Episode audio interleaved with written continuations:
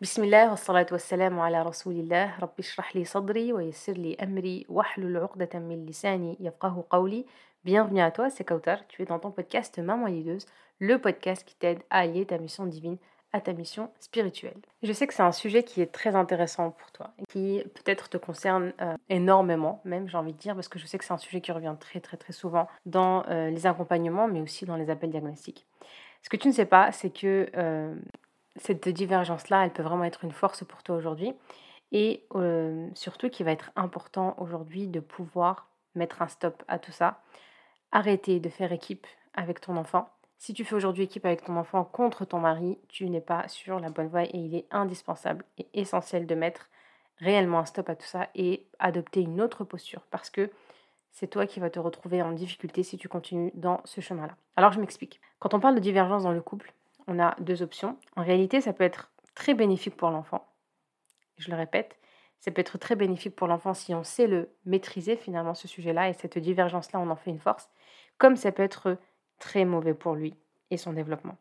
Ça peut être avantageux pour, pour lui dans quel sens? Dans le sens où, et là je t'invite vraiment à prendre note pour ce podcast parce qu'il va falloir passer à l'action et se relire pour conscientiser et adopter ce nouveau mindset-là, le mindset du maman leaduse. Premier avantage, c'est que l'enfant apprend l'art de la contradiction, la tolérance. Il apprend à accepter la vie de l'autre, euh, qui est différent du sien. Il apprend aussi à se remettre en question et à accepter que l'autre peut avoir un avis différent de lui et donc apprendre aussi à s'adapter à l'autre. Et quand on parle de l'autre, aujourd'hui, c'est son père, c'est un adulte, c'est son père, celui qui l'éduque, celui qui s'investit pour lui, celui qui lui veut son bien, même si les actions euh, ne sont pas forcément adaptés, sont peut-être très difficiles ou peut-être très traditionnels, mais l'intention du père reste bonne et c'est un père qui veut du bien pour son fils. Donc on parle de l'intention aussi Allah subhanahu et heureusement que les intentions sont entre.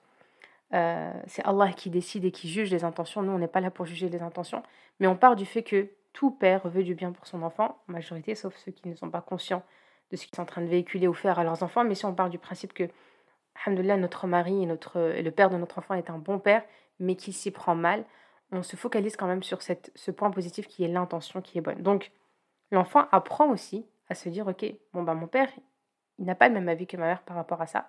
Et en fait, c'est peut-être à moi aujourd'hui, en, grandissant, en étant adolescent, adulte, de m'adapter euh, aux, avis de mon père, aux décisions de mon père, et, euh, et à éviter en fait tout ce qui va le déplaire et le mettre en colère. Ça, c'est pour le côté positif. C'est que ça va développer finalement une certaine compétence chez l'enfant qui va apprendre à se comporter avec une personne qui ne partage pas le même avis que lui. Et je pense réellement que nos jeunes aujourd'hui manquent cruellement de cette compétence-là.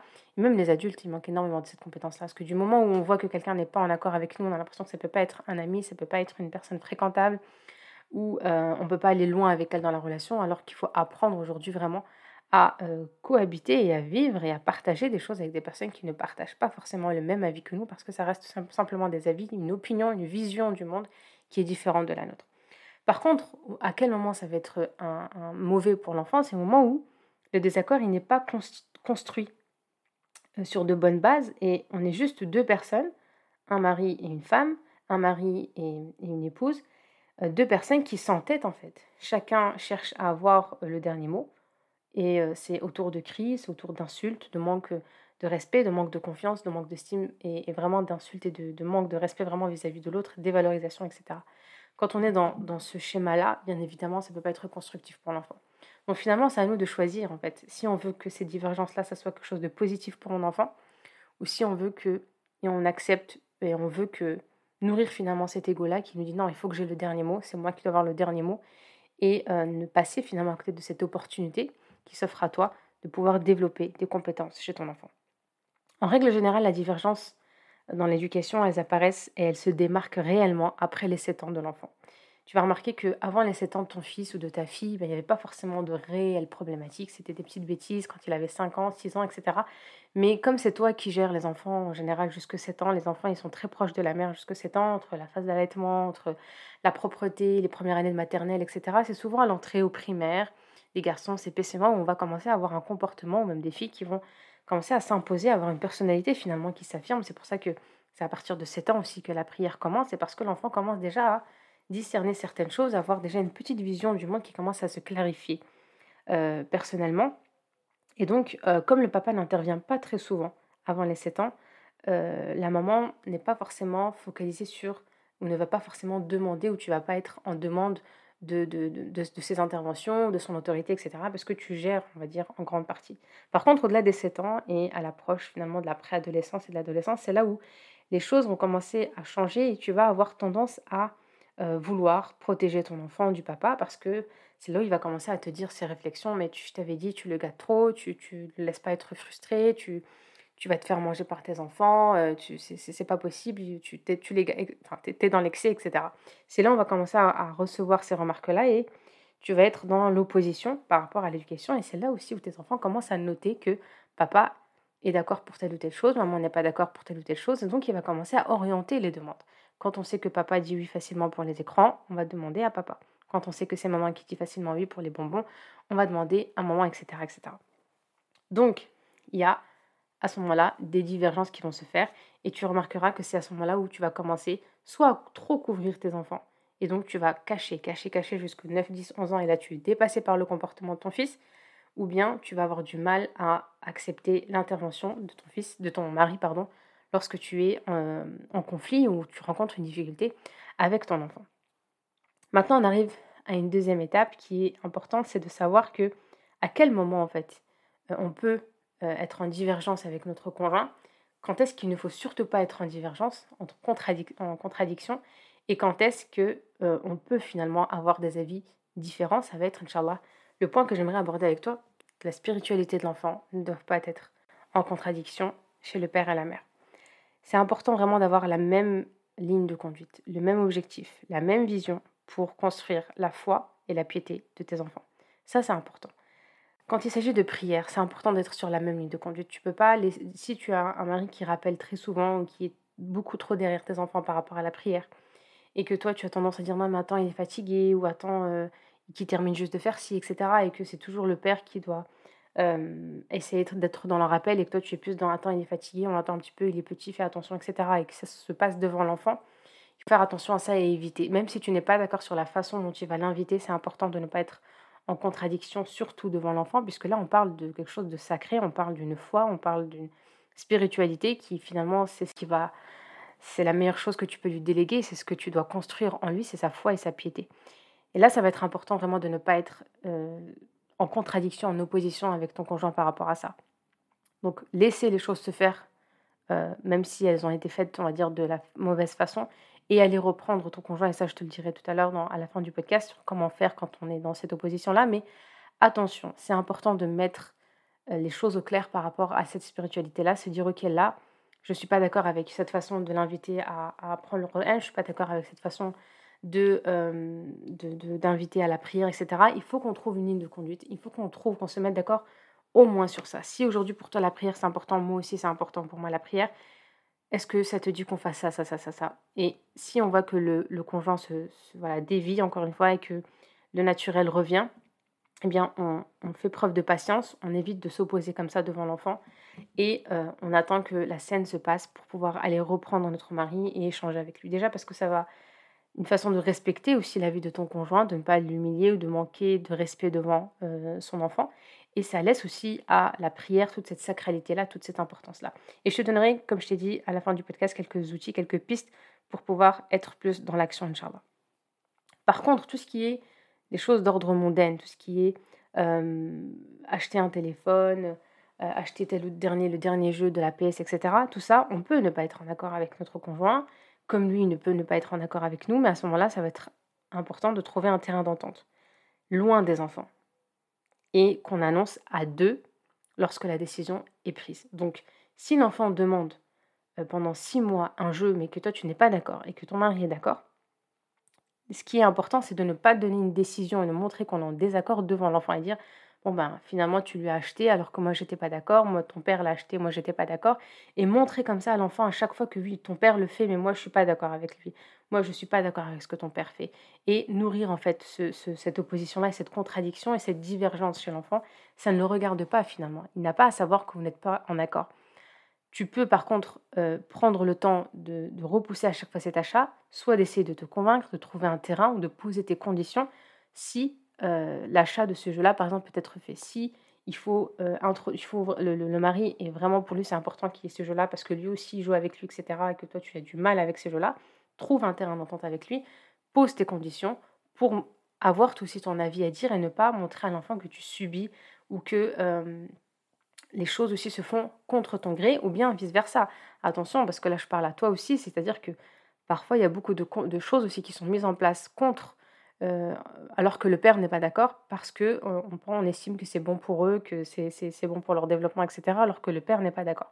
Donc attention, c'est la même chose. C'est-à-dire que aujourd'hui, si tu vois qu'il y a quelque chose que ton enfant veut, souhaite, une demande, un téléphone ou autre, ton mari n'est pas d'accord, mais que toi tu penses que c'est intéressant, il faut vraiment prendre le temps avec ton conjoint de trouver un terrain d'entente, qui le, laisser poser ses conditions et ensuite aller proposer une euh, annoncer en fait la décision finale à l'enfant à deux et montrer que voilà, moi et papa, on a décidé ça. Ça, c'est important et tu vas voir que ça va être énormément utile pour l'éducation de tes, de tes enfants et c'est comme ça que une maman lideuse finalement va avoir, euh, c'est la posture qu'une maman lideuse doit avoir dans l'éducation de ses enfants. Donc, on peut être d'accord ou non, mais l'idée c'est de, de se rappeler toujours que nous, on veut trouver l'équilibre et on veut contribuer à l'équilibre de notre enfant. Tant qu'on ne montre pas à notre enfant que euh, on n'est pas d'accord, on est en train de préserver l'équilibre. Du moment où tu commences à montrer et à faire équipe, c'est pour ça que je, dis beaucoup qu'on fait équipe, on fait couple même avec l'enfant, c'est là où on est en train de créer un déséquilibre. Et parfois, je sais qu'il y a beaucoup de moments qui disent oui, mais euh, il est pas il est dur, il n'est pas comme ça, c'est pas comme ça que je vois l'éducation, et mon fils il en souffre, et ma fille elle en souffre. Mais attention, en fait, l'enfant il souffre beaucoup plus quand tu lui montres que tu es en désaccord que lorsque tu lui acceptes la vie de son père, même si tu n'es pas d'accord avec lui. Je ne sais pas si je me suis fait comprendre, mais vraiment l'idée elle est importante. Parce que c'est vraiment un déclic aujourd'hui que j'aimerais que tu prennes conscience de, que tu, qui s'opère en toi pour que tu puisses agir différemment, Inch'Allah. Donc rappelle-toi qu'il est préférable de, euh, que l'essentiel, c'est de montrer à ton enfant que vous êtes en accord plutôt que de mettre en avant le désaccord. Parce que si tu continues à montrer à ton enfant tout le temps et nourrir justement cette opposition entre toi et ton, et ton mari, en fait, ton enfant, il est victime de ton agissement. Et par la suite, et quelques années plus tard, tu seras victime de ces agissements. Et c'est là il faut faire attention. Euh, tu as la possibilité aujourd'hui de trouver encore cet équilibre-là et d'agir différemment. Donc vraiment, prends conscience de ça parce que c'est important, parce que quand les enfants commencent à grandir, ça devient vraiment difficile de euh, refaire équipe avec le mari, parce que le mari finalement commence à te dire, mais combien de fois je t'ai prévenu, je t'avais dit, bah maintenant tu vas devoir assumer finalement ces choix-là, puisque l'enfant aussi n'écoute plus après le père. Parce qu'on a tellement dévalorisé euh, le père aux yeux de l'enfant que après, il perd en crédibilité et parfois même, ça va jusqu'à la séparation parce qu'on est en désaccord total. Et en fait, au lieu de faire couple avec notre mari, on fait couple avec notre enfant. Donc là, il va falloir mettre en place des choses. Ok? Il faut que tu fasses preuve aussi de compréhension pour faire passer la vie de ton conjoint. C'est beaucoup plus sage et plus bénéfique pour l'enfant. D'accord? Par exemple, ça peut être des choses simples, hein, comme l'heure du sommeil, comme l'alimentation, etc. Ou on n'est pas d'accord sur le fait que ben, l'enfant dorme un peu plus tard, ou on trouve que c'est trop tôt pour un adolescent trouve que c'est trop dur, que c'est trop sévère. Mais attention, c'est beaucoup plus sage et euh, plus productif, j'ai envie de dire effectif, de dire euh, et de montrer à l'enfant que tu es d'accord avec le père. Et comme je te dis à chaque fois, prendre le temps plus tard de dire est-ce que ça te dit pas que on rajoute 30 minutes parce que maintenant il a 12 ans, 13 ans, il peut prendre voilà, 30 minutes pour lire un livre. Euh, alors que sa petite sœur, oui, bon, c'est vrai que voilà, elle a, 4 ans, 5 ans, elle peut dormir à cette heure-ci, mais par contre, je trouve que c'est un peu difficile pour lui de s'endormir à son âge c'est ok en fait, tu auras respecté son avis, l'enfant n'aura pas senti ce désaccord-là, tu, vas pas, il va pas te regarder euh, avec des gros yeux pour te dire bon ben pourquoi tu n'interviens pas, dis-lui que j'ai envie de dormir euh, plus tard. Euh. Et là en fait on voit qu'on n'est plus du tout dans une notion de couple. Au moment où l'enfant commence à regarder la mère pour dire attention est-ce que tu peux intervenir, pourquoi tu ne dis rien, là tu comprends tout de suite que tu es en train de faire couple avec ton enfant et que tu fais pas couple avec ton mari. Quand l'enfant vient et qu'il essaye de s'opposer à la règle, le premier regard qui doit être sur toi, c'est celui de ton mari, c'est le regarder lui. C'est ok, je suis d'accord, laisse-le faire, fais ce qu'il t'a dit ton père. Euh, je vois pas pourquoi tu discutes en fait. Et quand l'enfant part dans la chambre, à ce moment-là, on peut parler au mari et lui dire voilà, voilà, euh, quel est ton avis finalement. Donc rappelle-toi que c'est beaucoup plus bénéfique pour toi et plus sage pour l'enfant de euh, faire preuve de compréhension et faire passer l'avis du conjoint quand c'est quelque chose qui n'est pas si grave que ça. Et voilà, ouvrir l'échange après, Inch'Allah. Ensuite, autre chose qui est importante, c'est que de dire et de bien montrer à l'enfant que tu es d'accord parce que c'est papa. Et le conjoint vice-versa, apprendre et lui dire qu'il c'est important de dire ok, je suis d'accord avec Oumi parce que c'est Oumi en fait. Je suis d'accord avec ce qu'a ce dit papa parce que c'est papa. Et je suis d'accord avec ce qu'a dit Oumi parce que c'est Oumi. Et là, même si mon opinion, elle est différente de lui, je montre à l'enfant que tu acceptes, euh, tu montres à ton enfant que tu acceptes de délaisser ton avis pour lui, pour ton mari. Et ça, c'est important. C'est-à-dire que si euh, l'enfant, parce que comme je vous dis, les enfants commencent à comprendre finalement que papa est plus souple par rapport à ça et maman est plus flexible par rapport à ça. Donc ils vont commencer à jouer sur ces pistes-là. Et là, ça va être important, par exemple, si aujourd'hui, toi, tu as une euh, facilité à dire oui pour ajouter un temps de jeu, un temps d'écran, et que lui, euh, ton mari, est beaucoup plus sévère par rapport à ça, par exemple, bah c'est OK, papa, maman, est-ce qu'on peut rajouter 30 minutes Ah, papa, il veut pas. Est-ce qu'on peut rajouter, s'il te plaît Est-ce que tu peux dire à papa? Et là, tout de suite, c'est Ah, si papa, il a dit non, moi aussi, je dis non, parce que c'est papa.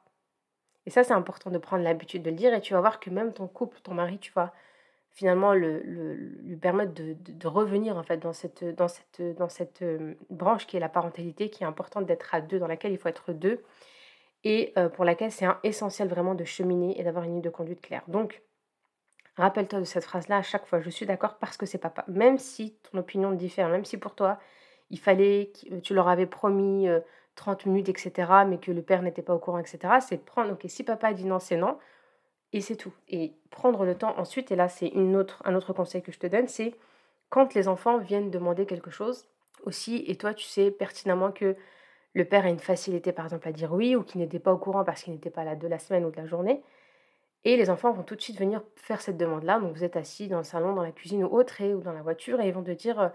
Euh, papa, papa, est-ce qu'on peut, euh, voilà, est-ce qu'on peut avoir ce paquet de gâteaux? Est-ce qu'on peut sortir? Ou est-ce qu'on peut euh, regarder tel ou tel dessin animé, ou est-ce que je peux acheter tel ou tel basket s'ils sont plus grands, etc. Si tu sais que le père a une facilité à dire oui, parce que souvent le côté matériel, on va dire que les, papas, des fois, ils ont plus de facilité, parce que pour eux, le fait de pas travailler, le fait de ne pas, de ne pas passer beaucoup de temps, mais bah, ils vont se rattraper dans tout ce qui est matériel, donc avoir une facilité à acheter beaucoup pour les enfants. C'est une façon d'aimer finalement, de, redonner aussi ce qu'on n'a pas eu quand on a manqué et qu'on a souffert d'une situation financière difficile, on va dire enfant. Donc c'est une façon aussi de, de rattraper un peu tout ça, être dans le schéma opposé de l'enfant. Donc souvent, ça arrive que les papas soient axés sur l'achat, l'achat, et c'est quelque chose qui dérange parfois beaucoup les mamans, parce que pour elles, c'est pas l'essentiel. Et donc là, si tu sais que ton mari peut céder, c'est une technique qui est aussi très intéressante à faire et que je t'invite aussi à faire, c'est de dire, attends, j'ai entendu ta demande à papa, papa il l'a entendu, vous repartez, tu vas dans ta chambre, tu vas faire ce que tu as à faire, et dans cinq minutes, papa, on te rappellera et on te dira la décision qu'on a prise par rapport à ta demande. Ça va permettre à l'autre de ne pas tout de suite donner la réponse, d'avoir un espèce de temps de recul. Et ça va te permettre aussi de prendre la décision avec lui. S'il faut lui donner une information, s'il y a un comportement qu'il a eu que le père n'est pas au courant, par exemple si c'est un achat d'une basket ou quoi, et que tu sais que c'est pas la basket, c'est pas une paire qu'il lui faut, que c'est de la dépense, que c'est de l'excès, que c'est juste pour faire comme les autres, ou que il n'a pas eu un comportement, qu'il n'a pas eu de bons résultats, ou que euh, il a été convoqué, collé, etc., sanctionné à l'école. Là, c'est le moment de dire ok, voilà, il t'a fait telle ou telle demande, mais je voulais te dire que ça, ça, ça, ça, ça, pour moi, il est préférable qu'on le repousse l'échéance ou qu'on lui dise que dans un mois ou dans deux mois, tu dois faire preuve de telle ou telle chose pour pouvoir avoir cette basket. Est-ce que tu es d'accord? Et là, tout de suite, tu vas voir que ton conjoint, c'est beaucoup plus simple pour lui. Il ne le prend pas comme une attaque, il n'est pas comme une opposition, il n'y a pas de conflit parce que vous êtes dans une entente et vous essayez finalement de cheminer ensemble pour éduquer vos enfants et trouver une ligne de conduite qui est claire. Ça, c'est une technique qui est vraiment intéressante et qui est très pertinente que je t'invite vraiment à mettre en place pour pouvoir, Inch'Allah, euh, trouver une, une Inch'Allah, vraiment, comme je te dis encore une fois, un terrain d'entente et une ligne de conduite claire avec ton conjoint, Inch'Allah. Ce qu'il faut, faut retenir finalement, pour conclure, c'est que euh, il faut toujours être sage et dire et transmettre les choses de manière indirecte. Et tu vois, et tu vois que c'est vraiment les techniques que je te partage aujourd'hui, c'est des messages qui sont sages et euh, qui sont surtout indirects. Donc le, le, père, le conjoint ne se rend pas compte aujourd'hui qu'on est en train de mettre en place des stratégies pour pouvoir trouver ce terrain d'entente-là. Parce que finalement, personne n'aime recevoir des ordres ou euh, euh, ressentir que la personne connaît plus de choses qu'elle euh, ne va pas aussi arranger les choses. Quand on montre, oui, moi je sais, moi j'écoute, moi j'ai suivi telle ou telle formation, toi tu lis pas, toi tu suis pas, toi tu te mets pas au courant, tu te formes pas, tu t'instruis pas, ça va pas aider la personne, ça va pas lui donner envie de te rejoindre et de se s'allier avec toi dans l'objectif. Il faut vraiment aussi donner des exemples concrets parler d'expériences d'autres enfants, d'autres élèves, de lui demander son avis sur différentes situations.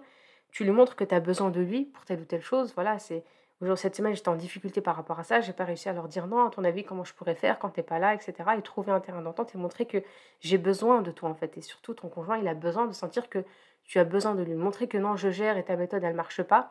C'est juste lui dire bah reste assis, il faut pas s'étonner après que les pères ne veulent plus aussi intervenir parce qu'on on ne leur laisse plus de place finalement.